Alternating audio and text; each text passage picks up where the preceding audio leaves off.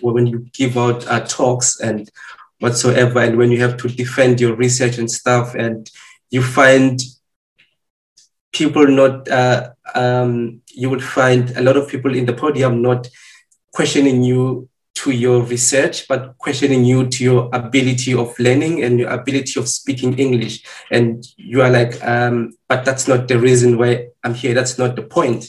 You know, so yeah, I, have I've, I've had a lot of a lot of um, this challenging aspect where you will give a presentation and you will have a Q and five minutes they will ask about your research, and then the next thirty minutes you will talk, or they will ask about how are you doing it or how, how am I doing it? How am I speaking English? How could I defend myself in English? And I have to uh, tell them that, okay, English is one of the primary uh, uh, uh, official languages in South Africa, although we have other 11 official languages. So it's just this, this complexity of always needing to justify yourself in institutions, you know, not and not to justify yourself through your work, but justify yourself through your abilities as an individual. And I, I find that a bit um, troubling and, and, and, and quite frankly racist.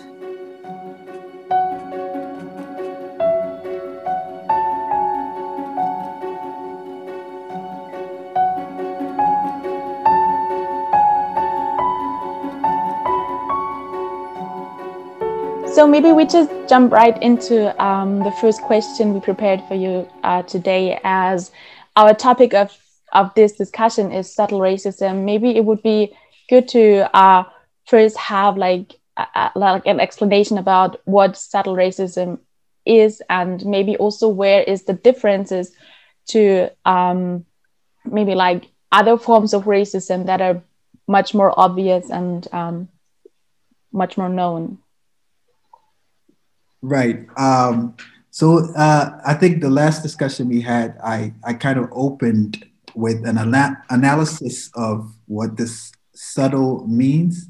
And uh, I looked at it from the perspective of uh, the, the individual at the receiving end of the racist action or act or the racist structures, and how to them it never feels subtle uh, the feeling of being dehumanized it's almost like it's almost like we swim in it you know? It is the kind of the era that we live under because it is merged with different structures different modes of understanding different structures of education of media. Of course this topic is about media specifically. Um, so you, it's always felt, uh, it's always felt as dehumanizing. Maybe the act itself sometimes may come across as almost like unintentional, or it's almost like a slip up when the person, the person being uh, racist towards you, feels like, "Oops, I slipped up and I was racist." But it's like the feeling is never subtle. You know, it's it's always this like ever-present reminder that you are not wanted uh, in X space, or you are considered less than uh, what you really are, which is human. You know, there is no there's no way to reduce any individual's humanity that feels subtle. Um, so that was the first thing that I opened. Uh, I opened um, the conversation with the last time, and I wanted to reiterate that because it's very important to keep keep that in mind uh, when we discuss uh, racism. Uh, I, I, think the more we can look at it as all being like different manifestations of the same problem, the same disease as Kabelo said on the I saw on the, on the IG post. He said uh, racism is a disease, which is very true. I, I really like that understanding of it. Uh, if we can see it all as a different manifestations of the same illness, then maybe we can get to the root of kind of reorganize the society so we don't have to endure this, you know. Because I mean, the sooner we can all get past this, the better we can all be as people, you know. So um, uh, yeah, so that's kind of like my my uh, understanding of it. I just want to quick jump in um, and uh, maybe now Kabelo, uh, you could explain uh, to me and to everyone, to the audience, what is exactly the subtle races and um, what, uh, what is the difference between just the, what are the forms of other races and what is, how is it is specific for the people where just subtle does not say that much. Okay. Um, yeah. Yeah. You know, uh, this um, this this term racism. It's more like um, more like an envelope in which uh, the inside has different kind of letters or contains of different kind of letters. Of course, um, racism uh, enveloped um, all the experiences.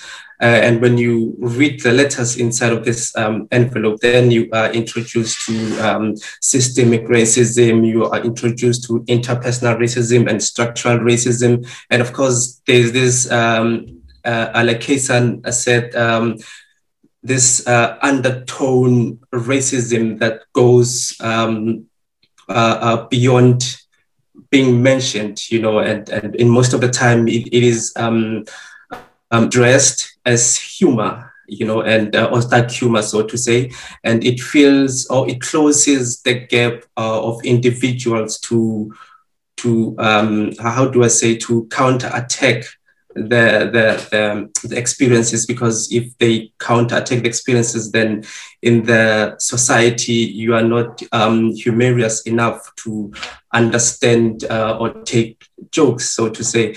Um, I mean, it, it's a form of discrimination against individual through um, uh, um, evasive or seemingly passive methods, you know, and um, it is more general amongst um, or or what I've realized that it's even more uh, uh, uh, general amongst uh, the younger generation in school because then they have to um, they have to battle with these uh, uh, emotions of being accepting or being um, part of, of a society.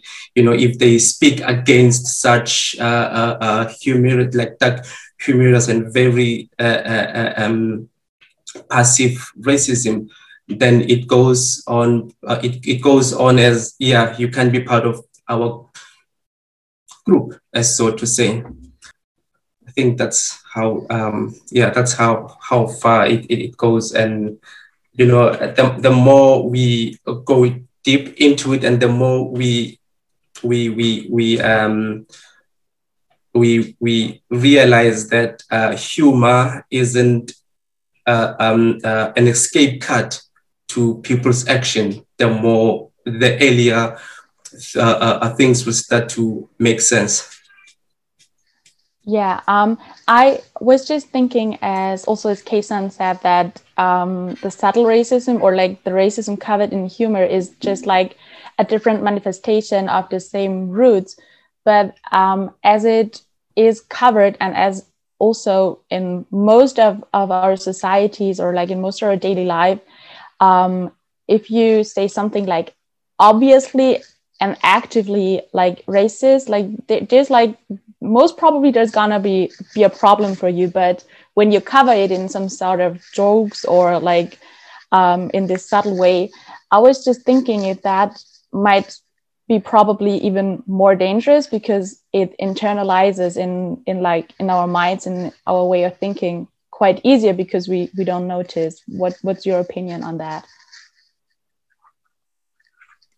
Yeah i think it's i think you're right about that um, the way I like to think about it um, as well, uh, which is like, I agree with everything you just said. And on top of that, the fact that I keep coming back to thinking that I experience this kind of in, in humor for sure, but in an everyday sort of way as well. You experience these little um, almost subconscious actions that people might do.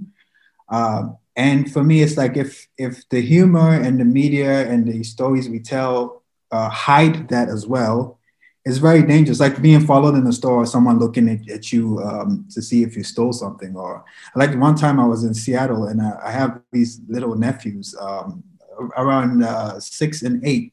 And we were in, in the store, and uh, one of them, I think it was a six year old, he went and looked at like a, a, display of candy. So he was just looking because he's seen candy and he's a child and he got excited. And um, the person at the, ca- the cashier just like left his post came all the way to where my nephew was standing and just kept staring at him, you know, very obviously in this crowded store. And this little boy just wanted, he was just looking at candy. Uh, and you know, to, to me, it was like the, the the cashier realized what he's just done is incredibly violent to this little child, or does he think it's subtle, or does he think it's hidden? Because there was nothing hidden about that action, right? But to to the cashier, he might think that. Yeah, I don't even know what he was thinking. You know, like what will make you think that uh, this little black kid is going to automatically steal candy? So there's all these little things that are buried, and they make their way into the humorous stories that people tell. And it's always, if uh, uh, if you've been on the receiving end of it, it's always violent. It's always harsh. There's nothing you don't feel. The minute you hear it, you're triggered. You never you never hear it and go like, oh, that was kind of funny. Oh, that was kind of offensive. No, you're just like immediately triggered. So so I definitely agree that it's more dangerous, a lot more dangerous. Because how do you expose it and get rid of it? Uh, because then people can explain and excuse their actions in every kind of way, like, oh, I was being funny, oh, I was just being watchful. Oh, I was just doing my job. Like, how many times do I hear people say, I'm just doing my job? Oh, I'm just looking into this. I just had the experience with an accountant recently. It was like, oh, no, I'm just asking. It's like, no, you don't believe me because you see my name. You don't believe me. You know, it's just that sort of thing. It's like an everyday thing. And then, so that the real, I guess to summarize it is, I definitely agree with you because if you add humor to that, if you normalize that, it's incredibly dangerous. It's more dangerous than the overt like whites only, blacks only thing. That's like the 1960s version. Nobody does that anymore. You know, it's evolved into something more dangerous. So yeah, absolutely, absolutely. Yeah, absolutely. Um, you know, it is more of this. Um, you know, Kaesun just elaborated when he was with his ne- uh, nephew in the store. You know, it is more. Um, subconsciously damaging the uh, growth of, uh, of, of the younger generation you know because um, they, they they tend or, or, get to learn these ways you know and uh, um, it, it is not normal but it is not normal but society in which they grow up in makes it normal. So automatically they they have to either uh, adapt to this given uh, um, ideologies of society or um, become an uh, uh, an outlaw and an outsider and you know go against the, the, the formalities of how it is perceived you know and once you once you get through to once you jump the line of being an outlaw then it becomes a bit difficult in a multiracial society to have friends because then you would go against what is known as being um, humorous or being um, part of of of, of um, I don't want to say the new generation because it has always been there and it has always been um, part of society. But currently, like Kaesun said, uh, through uh, media, it, it is becoming um, uh, uh more passive and more um, uh, uh, um, culturally accepted. You know that you encounter such um, you encounter such uh, uh, um, experiences, you know, and for me, it is just, you know, yeah, the question is um, uh, uh how do we, how, how do we uh, uh, then as a society um, protect the next generation against such, such, such um, uh, um, yeah, yeah, well, such this such a disease, you know, because of course it, it is for us to to to to talk about it, but it's not up to us to uh, uh, uh to change how uh, this a community or this um, this this enormous disease. it is not up to us to cure this enormous disease. You know, it, it's up to to, to, to a society that is making it more, um, more, more acceptable. You know, the, the question is, what is the society that it's making it more uh, acceptable? What are they willing and the length of how, how, how far they are willing to go against such uh, uh, normalities. Yeah, so I agree with, uh, absolutely agree with you, Kabelo. I, I really wanted to highlight what you said about um, it is not up to us. Not only is it not up to us, it's incredibly difficult when you do not have the the kind of structural power that is required to change big narratives. And racism is a big narrative. It's it's like none of us in our generation alone or younger or even in prior generations have been able to really wrap their heads around it and undo it because it's been going on for such a long time. It has such a crazy momentum, you know. Uh, it's like it's so tied into like capitalist society. It's so tied into structures of uh, you know nation states and all this stuff. It has a very dark and uh, long history. So it becomes a bit overwhelming, even when you talk about it in the sense of like movies or comedy shows or TV shows, uh, to really do effective, uh, to do like an effective transformational sort of exercise. Uh, because imagine, even in the era of like diversity, equality, and representation in media and, and all this stuff, it, there's still you still hear the stories and you go like, what? This is still happening because it's like where the money is, who's making the decisions that really matter. Uh, they're not. They are ultimately still a uniform mindset. You know, someone joked that, you know, like uh, the myth of white supremacy does not even need white people to multiply itself. It's just like a, it's like this idea that can just automatically just keep going because it has again it has such a crazy uh, long history and momentum, you know. Uh, so that's I think that's the, the real challenge. Of course, individual behavior and action actions matter uh, because my hope really is that over time that kind of collectively makes its way to where power is. But uh, it's very difficult to imagine that happening as fast as we need it to happen. Yeah.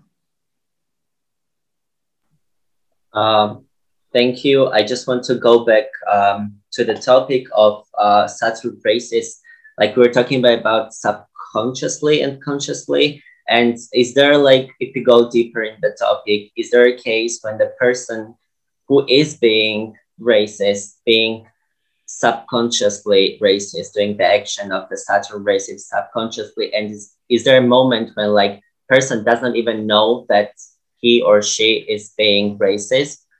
And how how to deal with it and how to discover it? And what are these kind of forms? Because the other day for example i was reading the article about um, it was lots of thinking about covid when covid started and in states for example if people would order the uber they would not take the drivers who were coming from asia because of covid and then like the demand of the drivers who were working uh, like asian drivers just drop just because of this. And it, you might say that like they don't even realize it that it is a racist and it is exactly such a racist. One thing is that you say it and you cover it with a humor, but the second thing, you your actions, but you don't even realize it that it's it's part of it, and nobody says anything about it. As Kaesun said about the media, um, nobody says about it and how as a single person can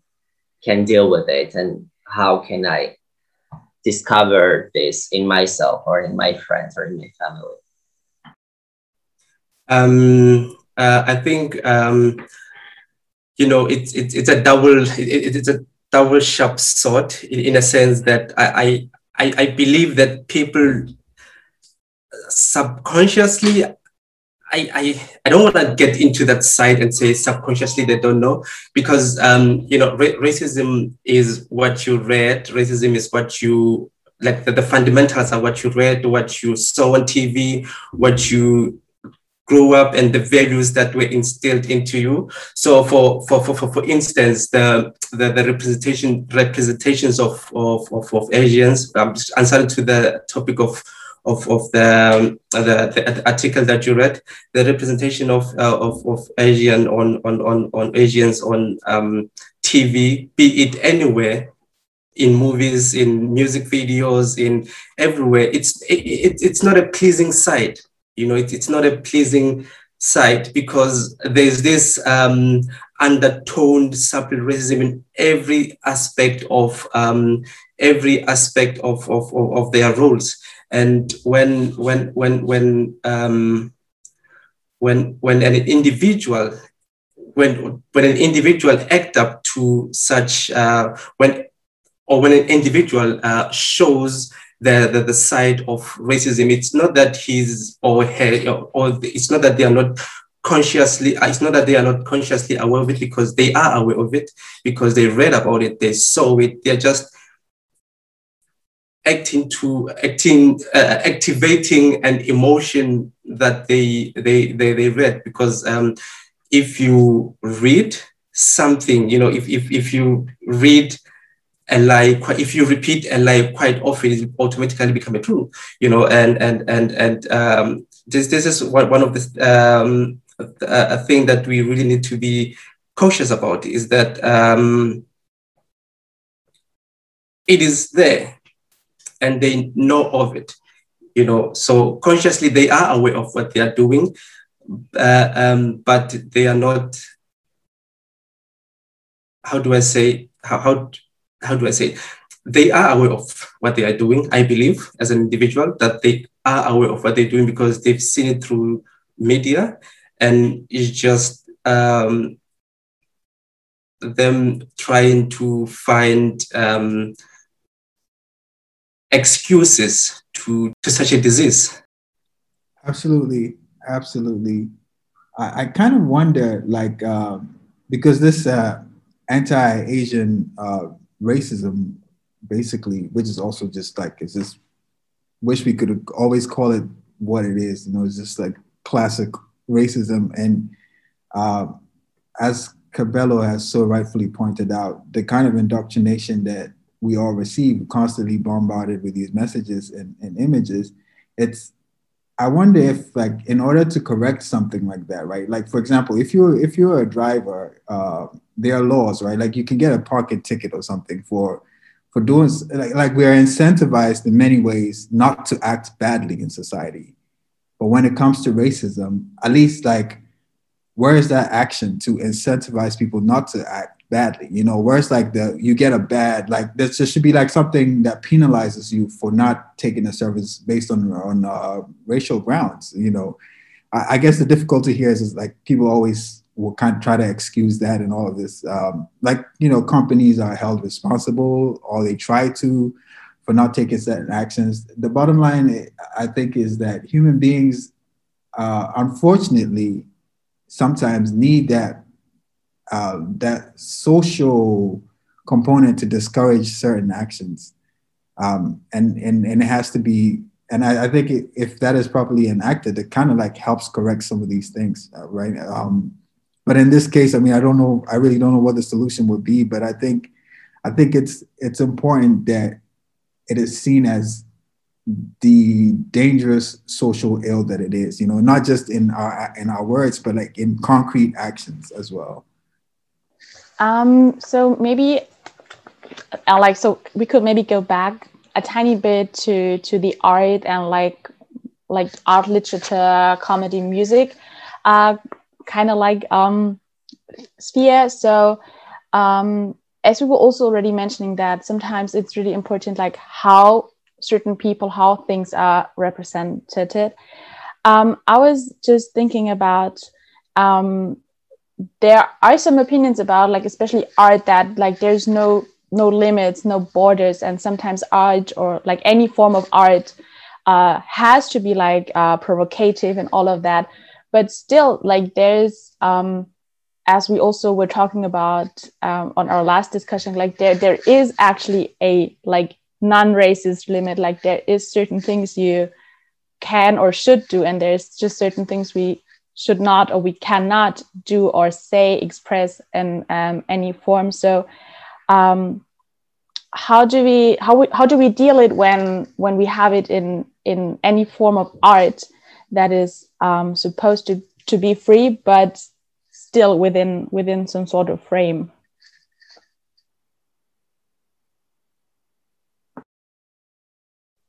Um, so I, I, would say that you know um, you know I, I believe in the idea of um, of of of, of um, creativity and uh, creatives being free to um, uh, uh, to critically analyze uh, situations and and um, uh, um, how uh, depict themselves as, as artists. You know, um, the, the, the, the, the problem then becomes the uh, um, interpretation of the art. You know um, how how we uh, interpret this particular uh, uh art. I think then that becomes the problem. You know that um, if, for, for instance, um, you know because you know I, okay, let me start it here. Let me start here. Artists provoke something. You know, so if an if an art piece uh, uh, uh leads you towards to uh, racist agendas, then you should question also yourself about your motives and your your your your your foundation of, of how you perceive things in in in, in the art industry. If you see a racist uh, um, uh, art piece and you promote it, you need to question yourself. If uh, uh if you see a homophobic uh, um, uh, painting, you know, and you promote it, then you also need to critically analyze yourself into how are you standing in a society, you know. So it, it is it, it is more of of interpretation, it, you know, because I think art reflects who you are. You know, so I, I, I think as an individual or as a community of, of, of art, people who love art and interpret art, interpret art, it is up to us to uh, um, critically,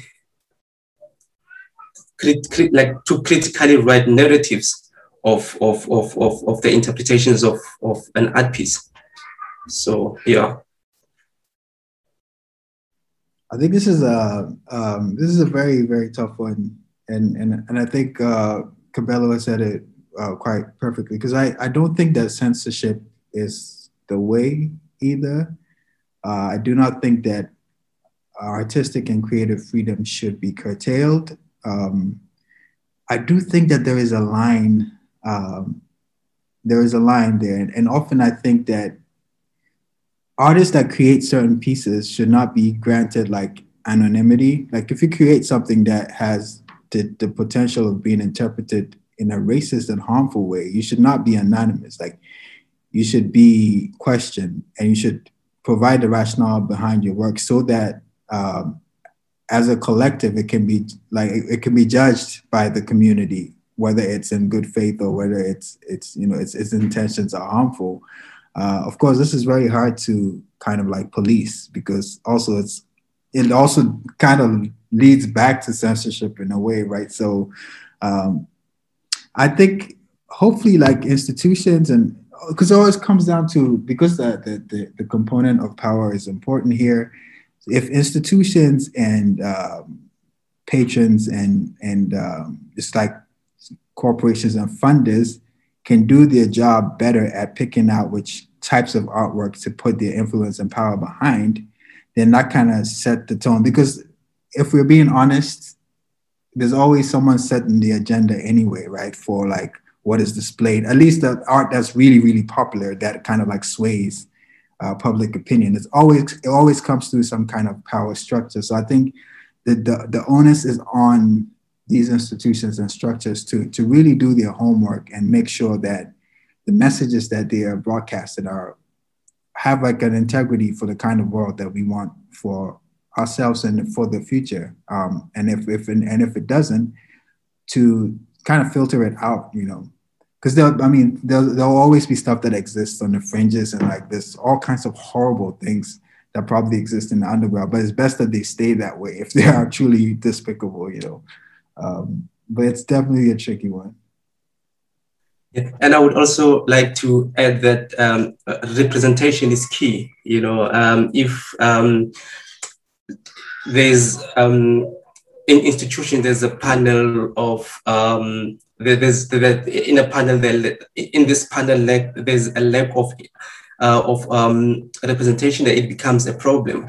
You know, so if it is a multicultural panel that could, you know, um, from different perspective, different cultural values, critically uh, uh, uh, critique what goes out in institutions, you know, uh, then it becomes a bit easier to have this uh, a line of what goes out being bothered, you know, like have to have this border of what could or what can go what can go out. So i think what is what is mostly more important also is to also question the uh, systemic uh, uh, racism in terms of representation in institutions you know it also becomes a problem that uh, you you you will find in in many museums a lot of um, misinterpretations or or African art African art being uh, uh, falsely curated by a panel of European curators, and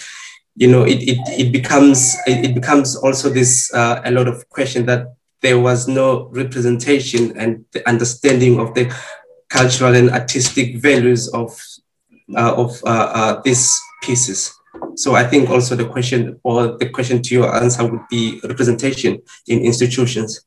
Uh, yes, uh, I see. Yeah, I just wanted to say that uh, you could ask the question anytime, and I see that Anne raise their hand, and maybe you, if you want to, you could just go with your question right now. Thanks. Hello. Hello. I'm wondering what comes first, representation, or that people actually care and speak out against racism in their institution? What do you think? That's a good question. what comes with uh, first, representation or um, people speaking out against racism? I think, I think I would say, to be fair, you know, uh, in a systemic racism, I think representation in institutions, you know, because with representation in institutions, then you or people then have um, a base of, of, of how they could curate their um, their their art, so to say. But it also becomes a problem because uh, you know when we talk about institutions, we talk about different kind of institutions. Also, it could be the police system. You know, um, when we talk about uh, such institutions, it becomes a problem also that uh, recently um, in South Africa, the students were protesting against uh, uh, uh um, uh, um, high tertiary fees. And one of um, the, the, the citizens or was shot by a police officer and he passed on. And, um, you know, this South Africa has a history of, of, of, of a racist uh, institution when it comes to the police department, and the system has not been changed or was not changed in 1994 when South Africa gained its um, its independence. The system was not uh, changed, so the system was the system is still there. That um, even though the representation within the system is high, but we still have police officers racially profiling black South Africans. So it, it becomes it, it's a tough one to say which one uh, uh, which one would um, which one should come first because at the same time um, you know people have been uh, voicing against racism you know we have a lot of uh, uh, uh um, great authors actors and art creators who've been writing about racism since the 19 since uh, um, 19 yeah or the 1800 i could say. They've been writing about anti-slavery anti-racism. They've been writing about it. So there has been people speaking up against it and lack of uh, lack of uh, uh, representation. Now they still lack uh, uh, representation in a lot of institutions. But however, when uh, um, when representation, when when when you get into when when when when you have a represent a group of people representing a group of people and they get into a rotten institution, then there's nothing that they could uh, uh, uh, do against it. So they would just automatically adapt to the system. I hope I answered your question. I think you said both is important, and one can uh, one can allow the other to evolve. So if there's representation first, then maybe people will have the discourse or if people start the discourse, maybe representation will follow.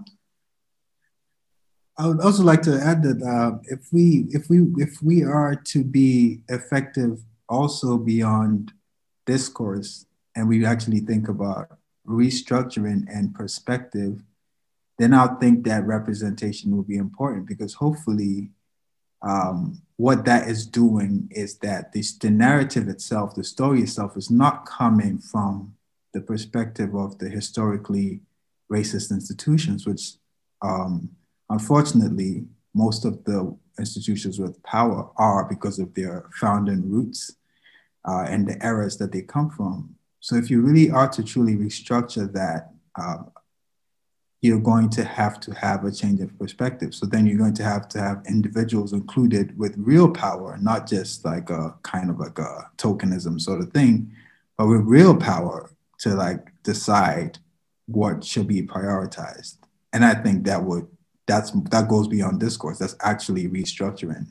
I think that's like that's really worthwhile. Thank you. Very good point. Thank you. And I just uh, now want to go back to the uh, subtle racism and since we racism and since we started conversation about art uh, and uh, Kabelo and Kay, both of you are very familiar with art and what you have been doing uh, for a long time. Um, how is it showed in your personal examples? How is it demonstrated to talk about the subtle racism um, in in your case in music industry and Kabelo um, working with different artists or during the researches? If you could remember examples. Sure. Uh, uh, you know the the music industry is very notorious for for uh, the way it, it's treated uh, black artists and, and non-white artists over the years, right? I mean, even the genre labels sometimes are very, very, very racist in themselves, uh, not so subtly.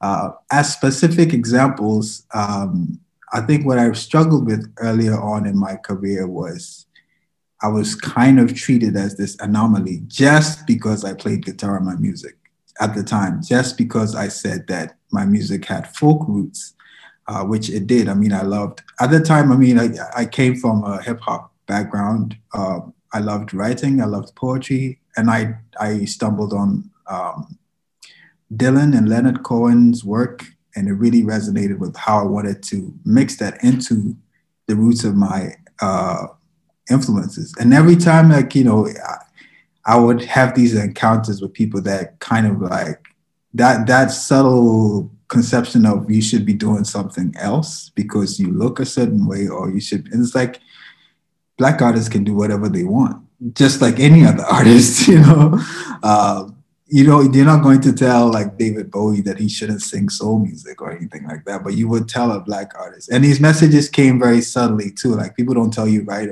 in your faces where they place you or where, what how they exclude you from certain things and, and how they want to talk about your work and how they want to position your work and all of this stuff. And it's very, it's very subtle, but very damaging over time because then you start to feel like you're being almost like you're being blacklisted. And it's like, if you do this, then it'll be immediately accepted. But if you do this, oh, it's too difficult. Oh, I can't understand this. Like, you know, so that's that one example that has really, really stuck with me in music. Um, it's it's it always like it's always amusing to me. I mean, of course, now I'm very happy that because uh, I, I have been doing this a, a while and I've seen quite a shift. A lot more a lot more black artists have challenged that. A lot more artists of color have really challenged that conception. Have really opened the the the way. I mean, we they, there were artists before who were doing that anyway, you know. It's but it's just to see that with new generations and and with new understanding, it's coming like more avenues to kind of uh, be free and express yourself and not think about your race first just because you want to make music. You know, it's like um, so. Yeah, that's that's the one from from the music industry. Um, yeah, uh, with me more um, the more of challenges that I uh, came across um, that were very um, racist, like very subtle, where the challenges of um, you know being extremely young and you know already associating yourself um, with research, um, and you you know uh, specifically in specifically in the African uh, um, art scene, which is so dominated by um, European um, institutions, and many of these institutions were funded under the umbrella of racism. And you know so uh, when you put yourself as, as as a researcher from south africa and you know or, and challenging challenging the narratives of of, of research and, and and whatsoever because um I'm not. I'm not. I'm not saying that I'm a good research because I, I think it's also partly it has a lot partly to do with um, with with with with the challenges that I, I I came across that I don't put out so much more of my work out there. So I end up with this piles and piles and piles of work, and trying to um, navigate and narrate the the the the, the, the whole um, artistry scenes. And it becomes a bit of, of, of, of a challenge because um, you get a lot of uh, international students sent from Europe to Africa in different part of Africa to do researches, and there's completely nothing wrong with that. But representation is also key. it, it is this this more challenging that when you give uh, uh um, when when you give um, when you give out uh, talks and whatsoever, and when you have to defend your research and stuff, and you find people not, uh, um, you would find a lot of people in the podium not questioning you to your research, but questioning you to your ability of learning and your ability of speaking English. And you are like, um, but that's not the reason why I'm here. That's not the point. You know, so yeah, I, have I've, I've had a lot of a lot of um, this challenging aspect where you will give a presentation and you will have a Q and A, and five minutes they will ask about your research and then the next 30 minutes you will talk or they will ask about how are you doing it or how, how am i doing it? How am i speaking english? How could i defend myself in english? And i have to uh, tell them that okay english is one of the primary uh, uh, uh, official languages in south africa although we have other 11 official languages so it's just this this complexity of always needing to justify yourself in institutions, you know, not and not to justify yourself through your work, but justify yourself through your abilities as an individual. And I, I find that a bit um, troubling and, and, and, and quite frankly racist. Um, yeah, as you just mentioned, Kabelo, you also said that you started at a quite a young age um, with your researches and like with your presentations, with your work.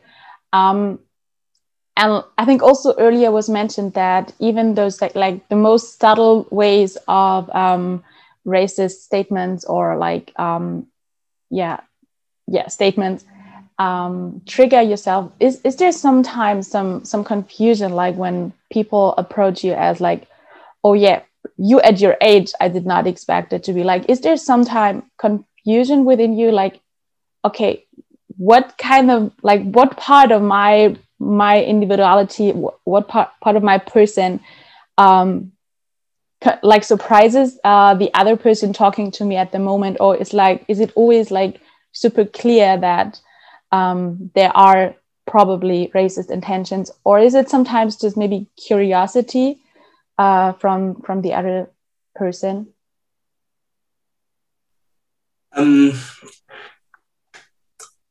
you know, it, it, it is not um, curiosity. It is definitely not curiosity, but it's um, it, it is because of um, what I represent as an individual, and what, I mean by that is um, what color of of of of of of, of um, what's the color of my my skin, you know, and where I'm from and um, the educational system of where I'm from. Is it, um, if, if I say I'm a researcher, does it mean that I'm equal as a researcher in, in who studied in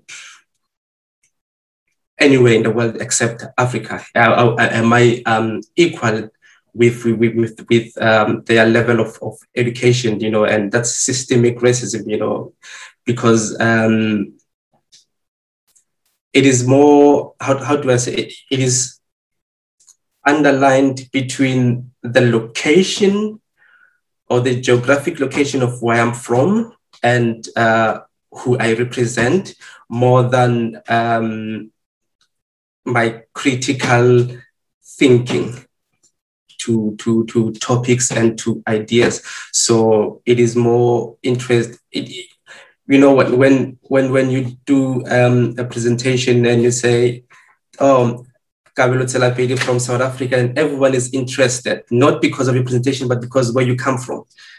You know, and when you start to when you start to um, present your work, when you start to present your work, it it could be extremely good work, but somewhere along somewhere along the line of questioning, it will come to a point where there is the undertoned subtle racism in the questioning, you know, in the academia, in the institutions, and so on and so forth.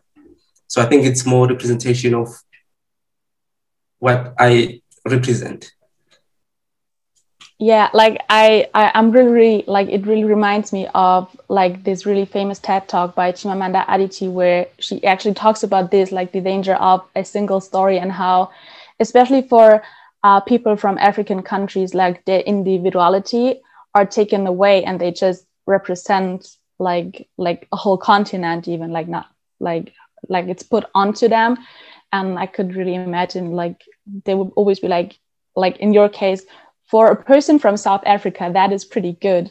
While they can't really see your your real work, like it's always about like what kind of representation they put onto you, right? Yeah, yeah. I, I mean, I've lived my half of my uh, life as, as as a South African, and currently, when I moved to Europe, then I started to adapt to a new identity of being an African. So um, it, it it it for me, it's, it's the most beautiful thing.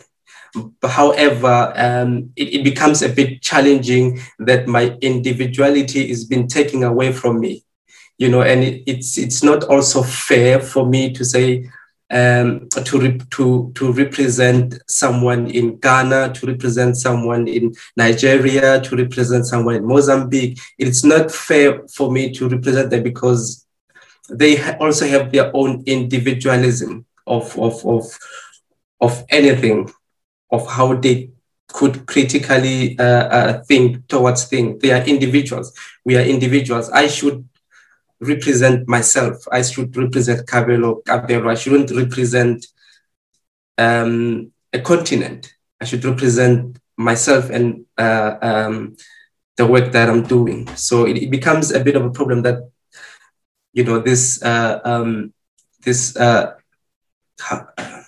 purity, this purity of individualism has been stolen from from from from um, from a person, you know, and yeah. Um, yeah, you've been uh, just talking about um, the curiosity um, and uh, subtle races, and then, uh, for example, I come up with uh, one discussion which I had that it sometimes um, it could be the question, where are you from? Could be uh, covered somehow, um, and it could be for some person um, uh, undercover traces. And uh, I, I was wondering, like, where is this barrier between being genuinely curious, asking the question, such as where are you from? Um, or just being a racist for example whenever you see you, you hear a person speaking not perfect german but trying his or her best and all the questions you got to ask first comes in your mind is where are you from? So like is there any boundary between those two and where is it exactly? And how, how do we define this? Like how do we see what is what? I think uh, um, with context is very important with that um, scenario. Uh, when the question comes from a position of superiority or default, um, so let's say I speak terrible Dutch because I'm not Dutch, uh, and the question is being posed as if my inability to speak that language makes me less than human, that I don't have my own language, I don't have my own mastery over my own cultural identity, uh, that I must be judged against some notion of superiority, then that is the line, right? Genuine cultural exchange has always happened. It will always happen. We are human. I mean, there is no such thing as a pure culture. Like I am Akan, um, Ashanti from Ghana. Um, there's so many different Akan uh, ethnicities, so many different language, so many cultural shifts, so much mixing. Uh, even within that very small ethnic group, there is no pure identity. Uh, and that's the nature of humanity. And that's the beauty of it. What, what racism and all forms of stereotyping does is it strips away all our beautiful layers and compares it against something that is considered a default. But what is that thing, and why is that the default? Why should it be? You know. Um, so I think uh, if a person is curious because they love culture and they're not feeling superior, that is the, the bar, right? That is the measure. Um, because if, if you're generally curious, then it won't come out come off as you trying to bring someone down or tell them they're not they don't belong to Germany or Canada or whatever or America. You're not trying to tell them that English is the best language in the world. You know, if it's if it's coming from a genuine place of like, because you because you'll be interested in their language as well and their perspective and how they see the world, and it's more like an exchange as opposed to this like we let you in sort of vibe. You know, and I think that it's it's, it's sometimes. Uh, I mean, it's it's not hard to miss when someone is coming from one way or the other. You know, it's it's not hard to miss. Uh, what's difficult is when it slips out because of conditioning. Um, that's when it's always difficult because the person might not even realize that they're doing it. Um, uh, that's the part that's difficult. But in terms of where that comes from, it it's it's it's always a kind of obvious, you know, and it happens a lot. I mean, it happens everywhere where people consider a certain language or a certain cultural form to be the best one, you know. I don't know if that answers your question. I was a bit I'm rambling a bit, but I hope that makes some kind of sense. Yeah, I I, I, I totally agree with with Kay that um, it always comes back uh, to the context of the question. Uh, also, I was um, talking to um, one guy that I know here, and um, uh, he's Afro German, and he, he said that he always get this question being posed to him. He speak perfect German, and he always get this um, question posed to him. Where are you from? And he's like, um, I'm from, I'm from Berlin and were, it always goes back to no but where is your family from? And he's like from berlin. They are from berlin. We've all lived in berlin for generations to come. And that that that takes away uh, you know it has this undertone of of of of um I might be wrong, but it has this uh, an undertone of, of, of of racism that just because you have a certain tone skin color, you cannot be fully uh, uh, from a certain country, you know, and it it it it, it becomes um, a bit of of, of, of, of, of a problem that uh, you know just because uh, he has a darker tone skin color than his individuality and his history becomes uh, uh, uh, irrelevant to a society because of, of the skin color to represent um, a certain uh, geographical location.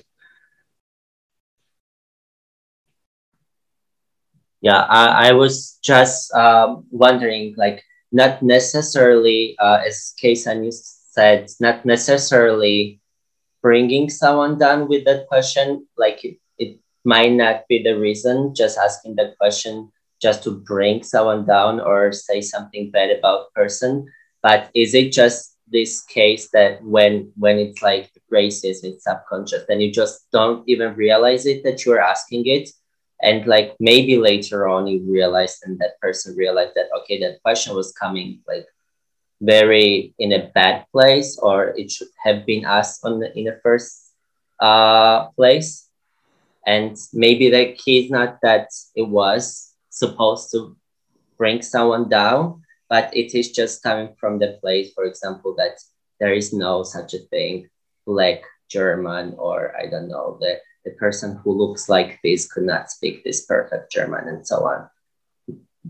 Yeah maybe i wanted to um, yeah, underline that and hear from you as well.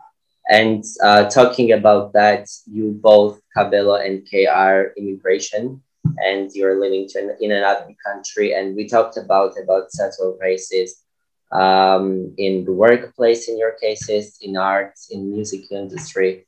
But like, uh, if you could share the examples of subtle races in the real life, which you've been uh, uh, meeting kind of this kind of people during your stay in Germany, Kabelo, and for you in Canada, Kay?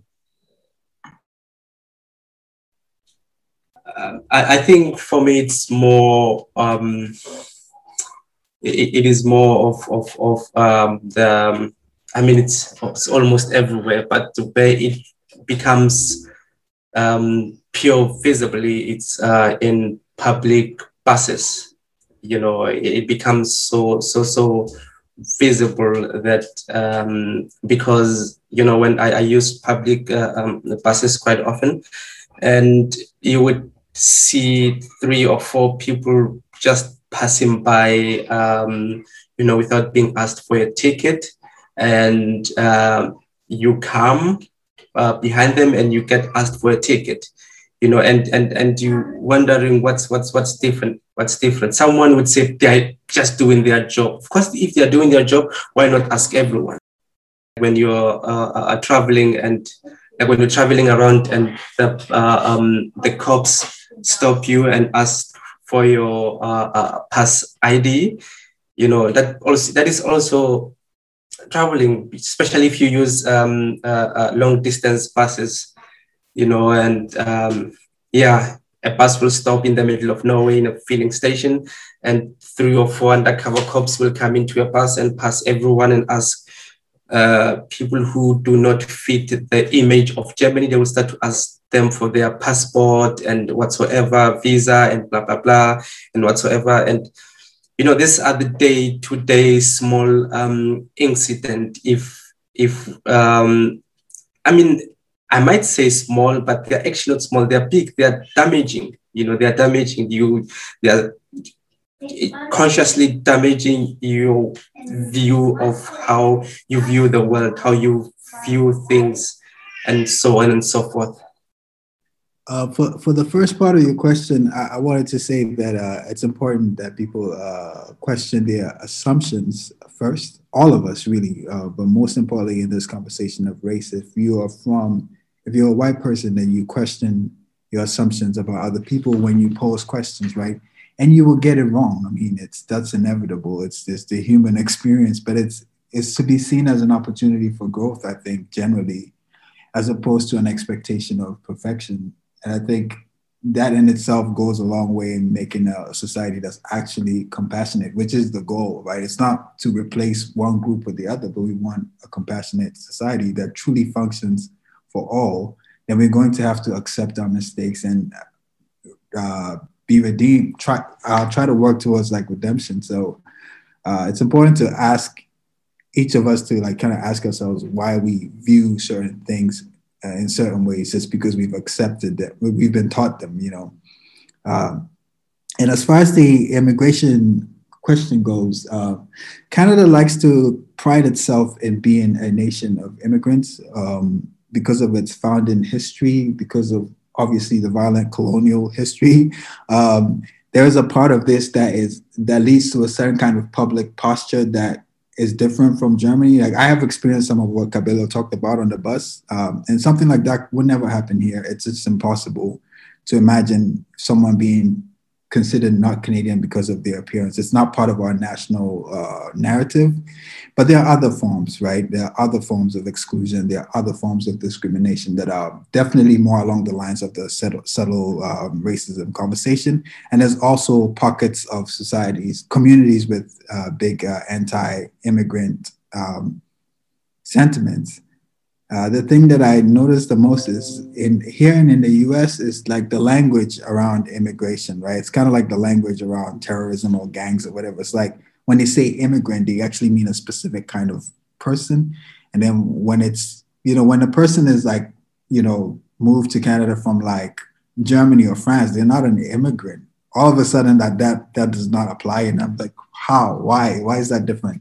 Because I'm from Ghana, I'm an immigrant. Because they're from France, they're like an expat. Like, you know, it's just a language, the use of language, because it's like immigrant is meant to mean uh, something that is like less desired, less of a contributing factor, less of a positive inclusion. Um, or like if you if, even if you're in Ghana, for example, and there's like an expat community, it's not like uh, they don't say like, oh, this is a French immigrant to Ghana. It's just like, oh, they're expats. Like, why are we using different languages? Like they're immigration, they immigrated to Ghana as well, like you know. Um, and uh, I also think uh, Kabelo's perspective is really interesting because South Africa has a racial composition that um, obviously Ghana does not have. So my context was very, very different, like coming here and experiencing this othering process. Before, I'm very curious about the South African experience because there's also the, the apartheid history and, and um, I know I'm not supposed to be asking questions of, of another guest, but I'm very curious at how that, if how that, um, like the, the the contrast between that and then being in Germany, you know, like it's like it's like almost like already haven't had that experience of being discriminated discriminated against historically in such a blatant way, and then being the perceived immigrant in German society. Like, is that even comparable, or is it like just it always feels the same? Um, okay, so I'll jump. I'll jump into your question. So, um, you know, there, there are there are a lot of um, factors that are so quite familiar uh, uh, with the South African experiences when it comes to racism here in Germany. Uh, but, you know, I think it was Trevor Noah, if not, I think Louis, so one of the South African comedians, he said that um, South Africa has like a high grade top class racism because it's there, you see. They tell you we don't want blacks here. you know, it's not even an open uh, uh, uh um, discussion. You know, that was the anti, that was the apartheid, um, the apartheid rules. You know, uh, and it becomes it, it becomes this uh, conversation of of of of um, you know what you are dealing with. Uh, you know, you can't go to the beach. Why? Because they don't want black people into the beach. You know, and after 94, it started to change that um, South Africa then started to have uh, a what we called a rainbow nation, you know, where you find um, multicultural, uh, multiracial student in, in one school, which was completely foreign. Um, so then it, trans- it, it changed to that that we could all go into the same school, have the same educational system. But however, the the, the demographics was there, that the, the, the, the stain was there that you had white communities and you had black communities, and it stayed like that, you know. And of course, there were um, uh, black people who who or Africans who who, who worked through the social uh, ladder and started to buy houses in in in the previous only white communities and they started to move there. And I lived in this heart of this um, white dominated community and uh, even though you know I was part of this community. I was actually never part of this community because I would walk down the street and I would get stopped by police and be racially profiled, and they would ask for my address. They would uh, uh do um, they will search to see if I have weapons or if I'm there to steal. And it's still happening even today. That South Africa, it says that it is a, a, a multi-racial country, but it is scattered. You know, we, we have, if not five, we have six world living in South Africa. Like you have extremely rich and the poor, and, and you know, and the scale just goes down until to the to the homeless. And when I moved to to to Germany, then I started to to to feel how do I say um, this emotions of this this emotion of subtle racism. It was not so. It was not into my face, but it was more subtle and more with emotion, with with with, with uh, not emotion, with actions, with with with words, you know, and yeah. So it it, it is a it, it is it is a completely uh, a different. If I would, and this is completely weird, but if I would say and I mean, there's no higher racist or a lower racist uh, uh, uh, thing, so to say. But South Africa is extremely racist even today. We also have um, a, a, city now that was officially, or that is posing to become an official independent state, and it is a white only city, and it's called Orania. So only white people could buy land and live in that city. And our government, which is a government that gave us independence, agreed to that, that this city will be segregated and it will be only the, the benefit of this uh, of this uh, uh, community will be Afrikaners, you know, and yeah, so there's there's, there's a lot of uh, mis challenges I hope I answered your question, Kay. that's that's that's that's really really enlightening. Thank you so much. Because uh, I, I, it's almost very.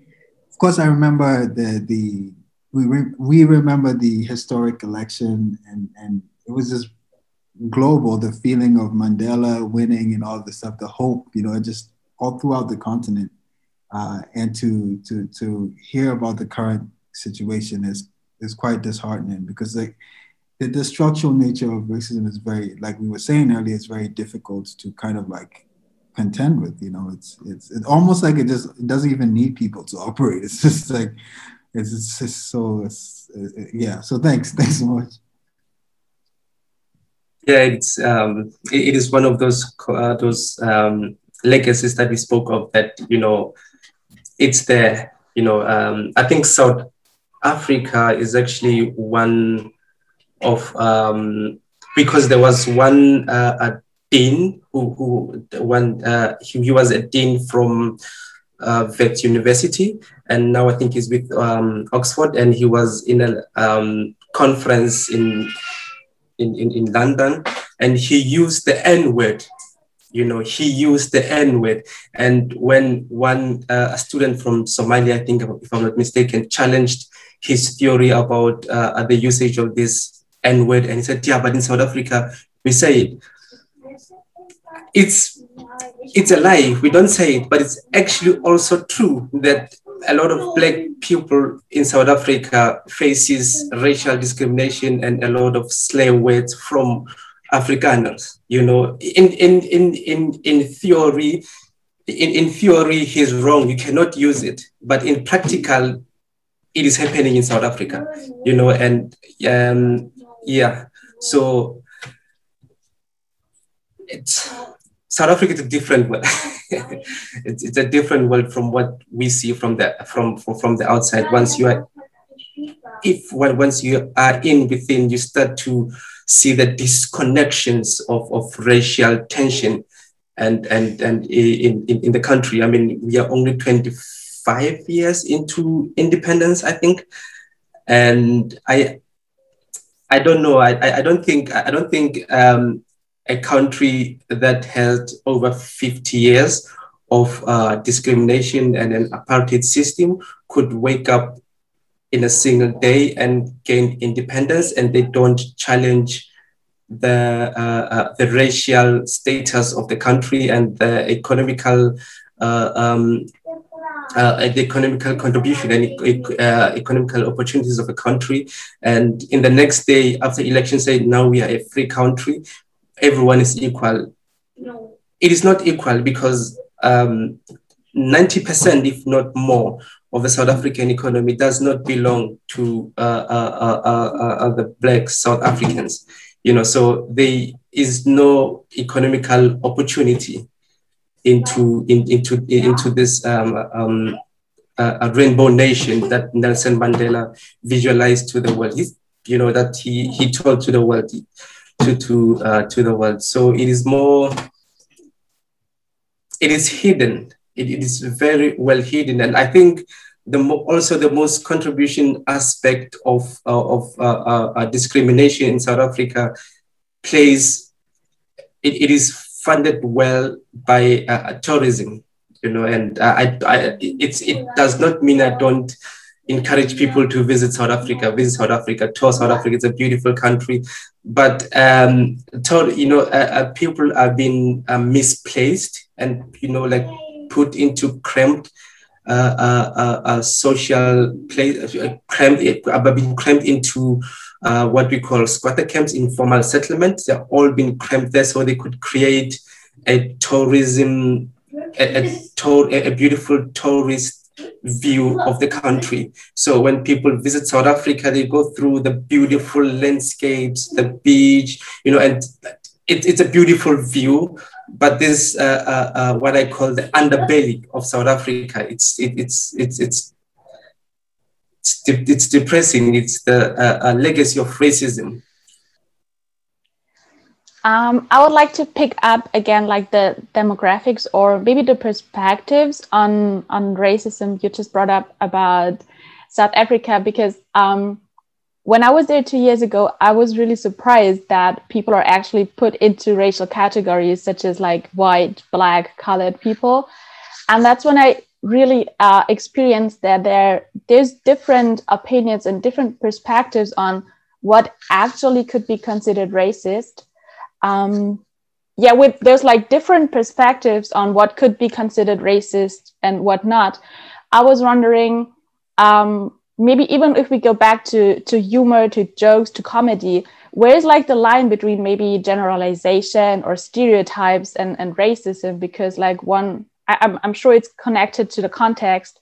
Uh, because I don't know, you could be joking about Germans don't using any spices and having bland food, and like in the same context, you could be joking about, um, I don't know, let's say South Africans only eating chicken or something like that. So, where do we connect actually like racist, subtle racist statements with like, is it is it only about like uh, physical appearances or is it about like disadvantages in social life? So, so, so where's the line between um, generalization and actual racist statements as there's different perspectives on, on racism. Okay. Um, so um, to, to, to answer your, your, your first uh, question about cat, like uh, racially uh, categorized, the racial this, the racial categories of South Africa is that um, so yes, it's weird. It's it's weird to the world. It's also weird to a lot of South Africans um, that we have um, white, black and colored and that was one of the um, the, the first uh, um, challenges that i had when i was in high school that i, I stopped because um, we have like on almost every official page you have to tick if you are white black or colored you know and and and i i um i, I started i stopped to to to to tick on this on the, on these uh, boxes. So I don't know in, in South Africa. I, I, don't I don't know what's what's what's my race. but uh, okay, so the uh, colored, you know, the the true term of uh, of uh, the card is the Khoisan. You know, the Khoi and the San. And which are the um, uh, the first um, inhabitants of this uh, of, of, of South Africa. They are the first. Um, they are the true owners of the land, so to say, and uh, everyone came uh, and everyone from Bantu uh, regions came from Bantu regions. They, then they went down to southern Southern Africa and they already found uh, the Khoisans living there. But that's um, that, that's uh, um, a different history, uh, his historical topic. You know, uh, I just think that the, the, the, the country needs to fix the this um, category and just scrap um, this ridiculous way of racially identifying yourself for job application because that's how, how that's how in my opinion that's how the wealth or, or that's how the white uh, uh, supremacy it's been preserved in south africa because they directly know our racial uh, yeah, yeah okay that's that depresses me. I'm not gonna go into that. then I'll go into into, into your, your your your second question about about um, the line. Where do you draw the line in when it comes to humor? And I would say that um, how how do I put this? Um, it is it it you know there's always this undertone that you will feel. You know, there's this dehumanizing moment that comes with, with, with racism and you cannot miss it. You cannot miss it for the world. There's this, um, I can't explain it, but it's there. It, it, it, it's there. You, you, you feel it. You, you feel it on in, in the tone, you, the, the atmosphere, and you know, and many uh, uh, uh um, these humorous uh, quote or, or, jokes, they are from racist uh background, you know. So I, I don't know if Kay wants to add or say something to that. Yeah, no, you're you're, you're absolutely right. Um, I think to add to that also is like we have to think about. I really believe that we have to think about the historical costs of certain jokes, right? Uh, I assume that most Germans now enlightened anyway, who consider themselves enlightened, will not make casual Jewish stereotype jokes. But that's the same for every group, the same level of social cost uh, black stereotype jokes, Asian stereotype jokes have blood on them.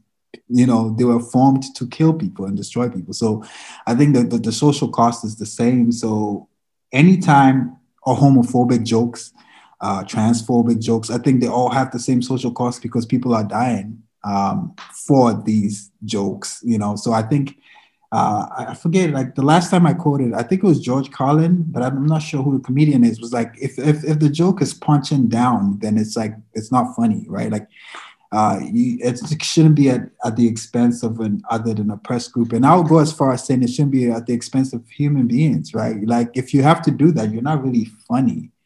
Uh, me, being humorous is an intellectual exercise, is an emotional exercise, is art. If you can't do it well, then just don't don't take jabs at people, you know and that's kind of where I personally draw the line. It's like because there's some really really funny people out there who are intelligent and do not do it at the expense of anyone, you know, at the expense of women, at, you know, just anyone. Um, so yeah, that's basically how I would kind of uh, gauge it. Thank you. Um, maybe this would be time for uh, Shireen to ask your question. Um, I wanted to ask, in your opinion, what's the most important thing for a person who's not directly affected from discrimination to do to be a good ally and to support other people? Um, I think the first thing that comes to mind is listening, like deep listening, you know, like listening, listening to understand and to locate your humanity in another person's humanity. Um, it's kind of like the very basic golden rule that we we get taught uh, across religions and ethics is is uh, to do unto others as we would have others do unto us. Is to listen to feel that. Like if I was this person, how would I feel about this? if I was this person, how would I feel? So you listen first. And then I think if that listening is deep enough, the action will follow. I definitely am not the person that encourages action first because you have to really listen. Because you can make some mistakes by trying to act and speak for um, different groups when you haven't listened deeply enough and understood. So I, will start there.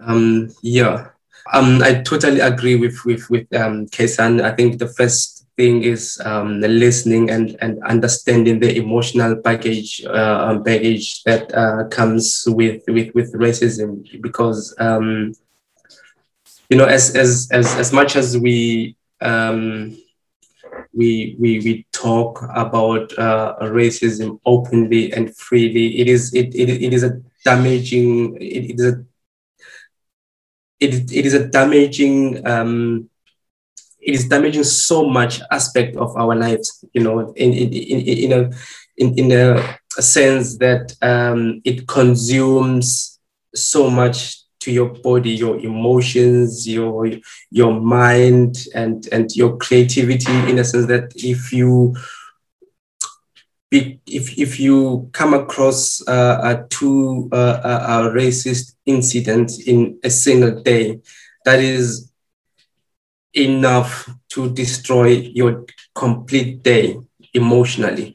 You know so i think it's it, it is more about uh, listening understanding and um, being vocal, you know, being being being vocal, and um, uh, um, you know, allowing also allowing um, uh, uh, um, people to to to have um, a platform to um, represent themselves um, without being without thinking about the consequences of, of, of how they would be they would be uh, um, uh, answered you know because you know when when for instance when you read something online and you want to comment that okay but this was racist to a particular or this was discriminating a particular group then you also have to think about the consequences of of of, of people who don't see racism. You know, like no, this is this was just funny. Why should everything be about race? It, it or discrimination. I mean, that's the fundamental point of it. You know, so I think uh, what Kay said that listening and understanding the emotional uh, uh, uh, baggage that comes with, with with racism and yeah, allowing uh, or giving platforms for for for for such uh, um, yeah thank you so much thank you Shireen. um, i think that is a perfect question and perfect answer to sum up and uh, finish the asking questions from our side um, but that would be opportunity to for everyone um, who has been keeping the questions for this time and still have something wants to talk about or ask about, that will be time. You could just raise a hand and yes. Then we have Anne. Yes, please. How does a person learn to not be racist?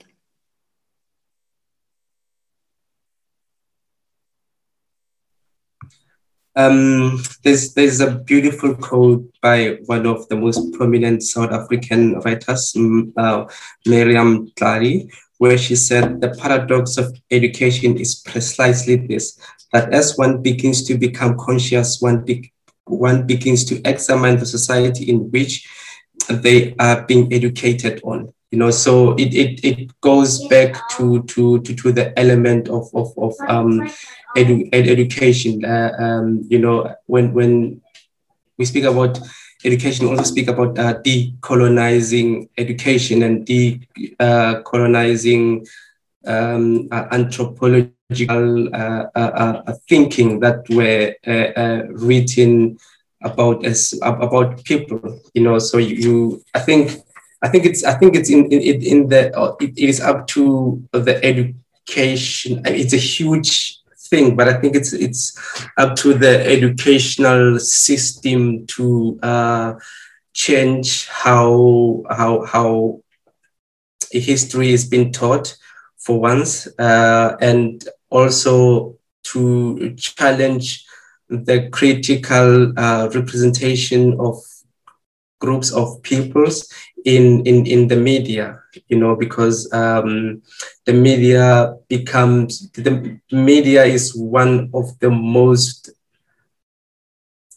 beautiful yet ugly platforms. You know, it, it, it, it has beautiful intentions, but it is also very damaging and very and when i'm i'm going to be specific when i'm when i speak about media i'm speaking about uh, uh, many newspapers and, and and news channels.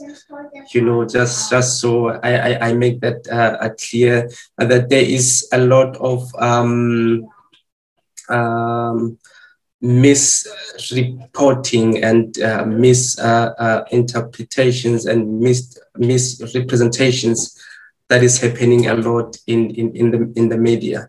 And as one thing also, it's just listening to just listening to people, you know, just listening to people talking about their experiences. Um, however, I had I always say this. I have this beautiful beautiful uh, uh, uh, experience that I that I had once. I was traveling from.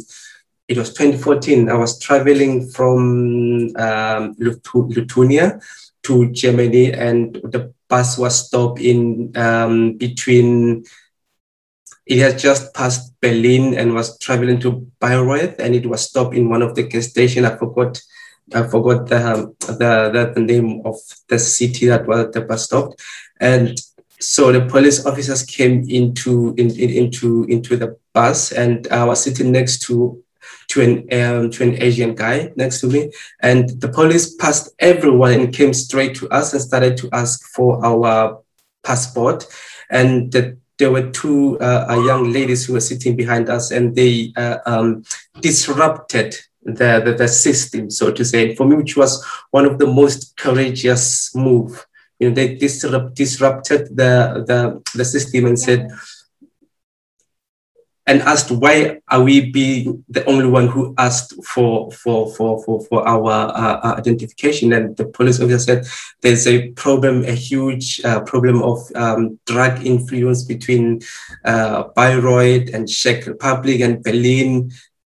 They made up a lot of um, uh, of uh, stories and one of the, the, the girls asked but what what what what gives what what makes us the the the, the visible representation of of, of drug uh, uh, traffickers. You know what gives away that um, we are drug traffickers, or we could be drug traffickers, and it was it, it was a whole lot of um, conversation. The girl said, "No, you, we, you don't have to give your passport. Hold on to your passport. If anything, they need to start from the uh, the, uh, the front of the bus right to the back of the bus and uh, check for everyone's um, identity cards. It, it was a bit of a chaos, a good of a, a good of a 15 to 20 minutes chaos. And the police officers just um, went out of the bus without checking our um, uh, uh, passport passports. And, you know, for me, that is how you know that is how you people people also you know also do uh, uh, uh, um, or actions that people could do against uh, racism because that's was that was clearly a racial racial profiling and they went against um, the system. So yeah. I hope i answered your question or if i didn't go out of topic. That uh, that example is always like a it's such a perfect uh, I feel like it's such a perfect uh, answer uh, along with the quote because I think courage is what breaks that automatic functioning um, that that's that tends to happen with with um, just structural racism in general and just the way uh, the way the power functions and and others um, and dehumanizes. So I think courage is really really important. Um, if that is to be challenged. Thank you. Uh, and then we have Milos. You could go and ask the question. Yeah, thanks for allowing me to ask my question. Um, it was really um, amazing listening to the all questions, participants, and moderators. You did a really good job. So that's the first thing. Um, well, my question is going to be a little bit longer, but I think everyone will catch up. Um, I want to focus on one particular aspect that we talked about. It's um, the media, and um, uh, especially if we speak about popular culture in general, so like comics and uh, TV shows and movies. So, in my humble opinion, um, I think uh, globally, when we speak, I think we made quite. Um, it was quite a challenge. I mean, I think we made some progress, but I think there is um, more to be made. So, especially in terms of popular culture, all right. So, for example, in the 60s and 70s, I've, uh, I mean, I've read studies about the comic called Tintin and Tintin's Adventure in Congo or something like that being really um, uh, detrimental to the perception of um, uh, black people in the world, especially in Belgium and in the US. So uh, the countries that had huge pop- populations of uh, black black people. And I think being like now in 20, I don't know, 15, 16, we get so much representation in terms of Black Panther and my black friends being really proud of their heritage being per- portrayed in that way and stuff like that. But I think there is still this subtle like uh, we spoke about this but um this subtle racism in these movies or like not this particular but like for example i'm a huge fan of disney movies i was since i was a, a kid so if we look for example aladdin it's like a point blank ba- like racist so if you if you look at the introductory song when where they say um, we will uh, chop off your ear if we don't like your face it's barbaric, but hey, it's home. Or like um, the way that they portrayed these characters, like for example, Aladdin and Jasmine being quite um, European, like in their face, and the other characters being Middle Eastern, like stuff like that. Also, Pocahontas, like we have this syndrome of white savior, like John Adams coming to save them and stuff like that. Even in TV shows, like I have this history channel that speaks a lot about ancient civilizations and that actually aliens build them. So for me it's like mind blowing because it's so unbelievable that people from other cultures build this that you think the aliens did it. So why is it so hard to accept that people in Egypt or in Aksum in um, Aksum region or, or, like Tigray region in northern U- Ethiopia built these like huge huge things. So my my question is more about like how can we change the narrative in people's heads and not really lo- rely on the institutions because in my opinion I think institutions keep on failing us if you know what I mean like whether it's like um, uh, TV institutions or like um, like media or like government never mind they always kind of fail us. So my my my question is how we change the narrative in people's heads. Thank you for listening to my long question.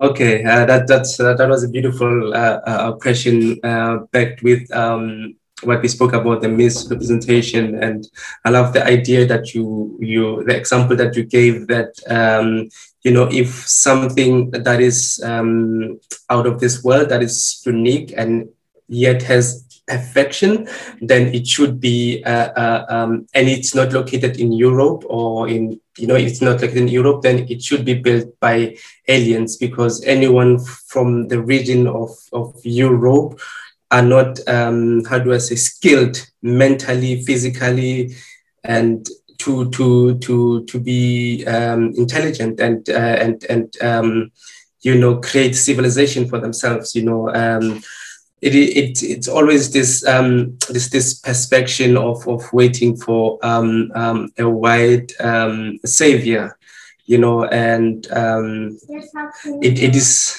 it, it is re- it is really troubling to to to be going through that. Like you said, that the media and the government governmental institution will fail us. And I think what what yours uh, to your question. I what we could do as as as um, as, as people is to um, accept uh, uh, uh, uh accept. It sounds it sounds cheesy, but it, it has to be done. You know, like to accept each other and and and and work towards our cultural differences to um, to to to to to to understand each other. Like we need to we we we need to you know um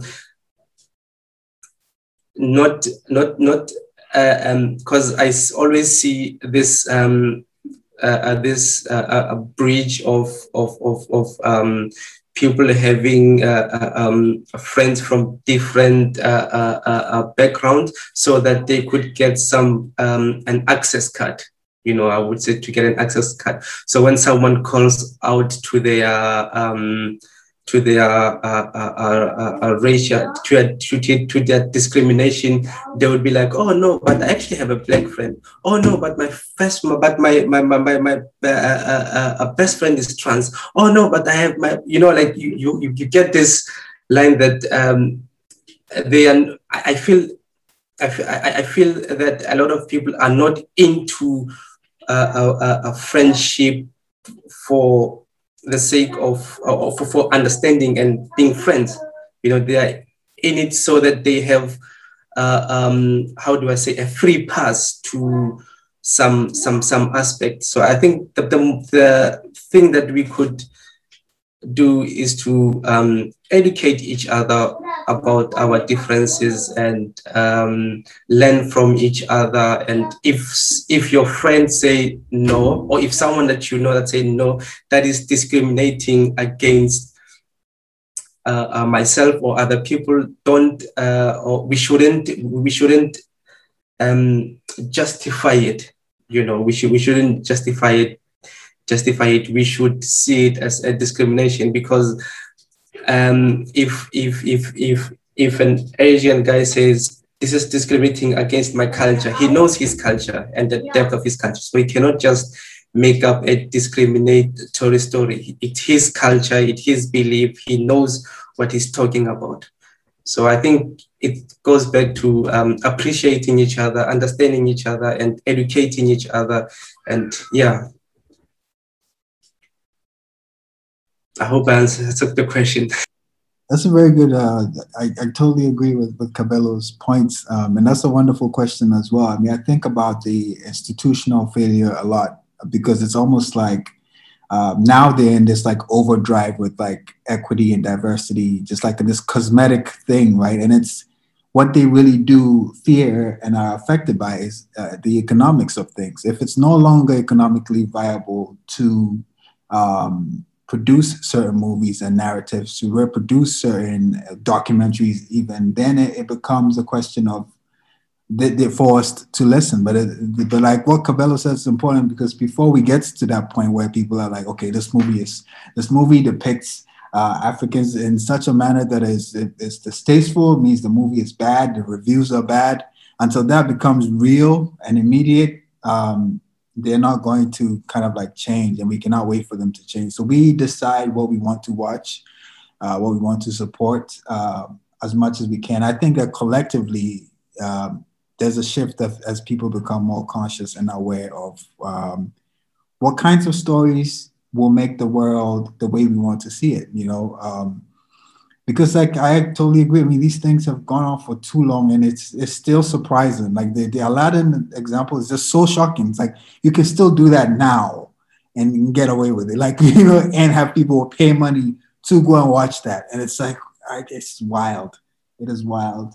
Uh, so there's such such a long way to go, but um, they don't they do not have all the power. It seems like they do, but they do not have all the power, and, and I really believe that if if collectively we make better choices about where we spend our money and what we decide to watch and, support, it will eventually uh, make a difference. Um, and not to wait on them for sure. So yeah, thanks. That's a wonderful question. Thank you. Thank you. Um, does anyone have question? Last call, I would say. And I don't see the hands, which means no. And yes, uh, on that note, um, if uh, before we close our discussion, Kabelo, Kay, if you want to say something, maybe at the end, that would be perfect time.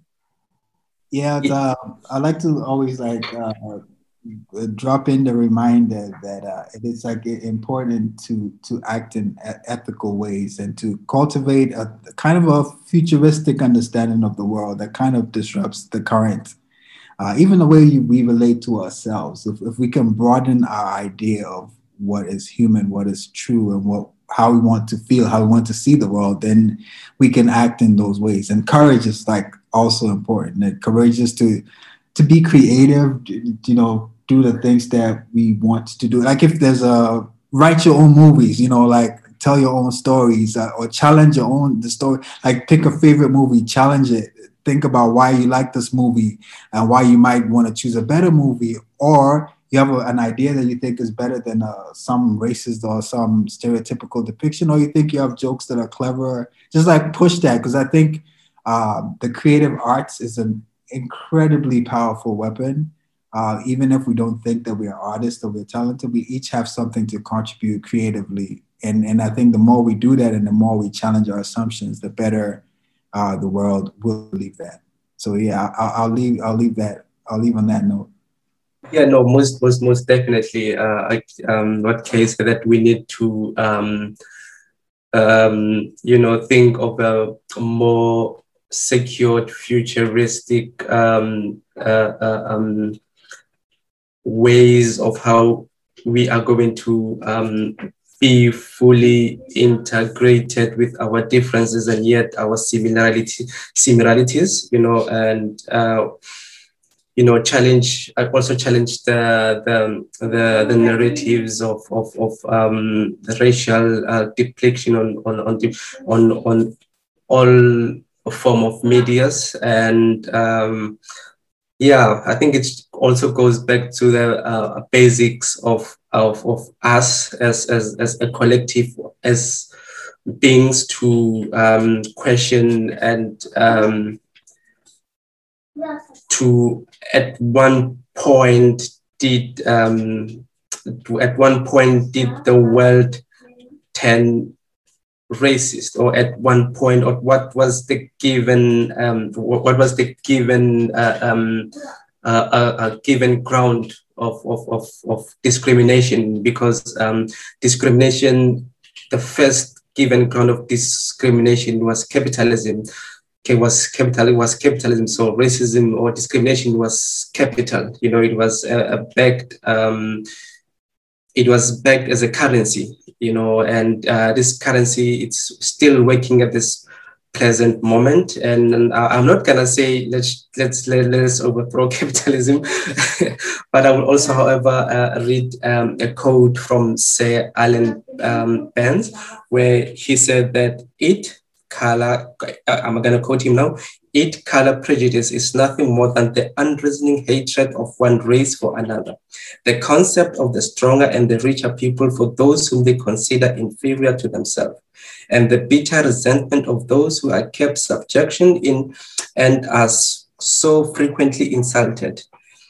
As color is the most obvious outward man, uh, manifestation of race, it has been the criterion by which men are judged, irrespective of their social or educational attainments. The light-skinned race have come have come despite all those of darker color, and the darker skinned people will no longer accept without protest the inferior position to which they have been relegated.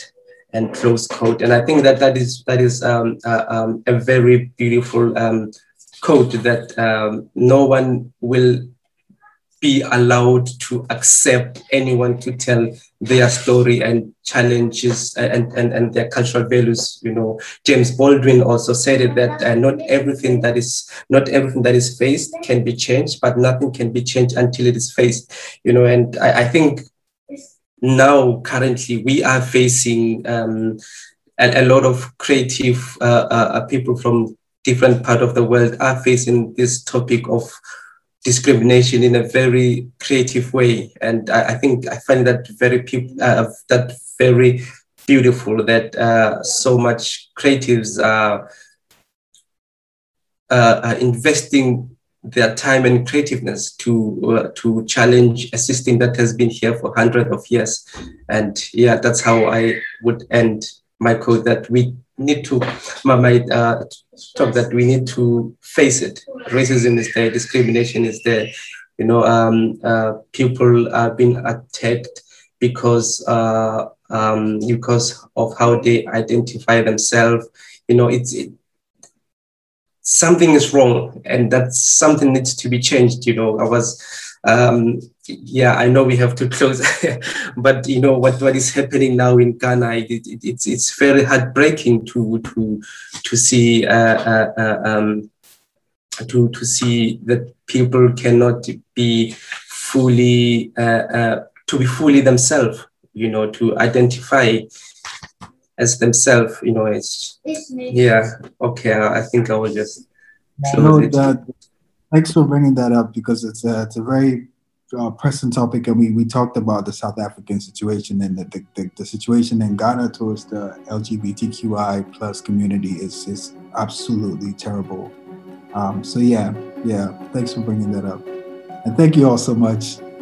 Such a good session.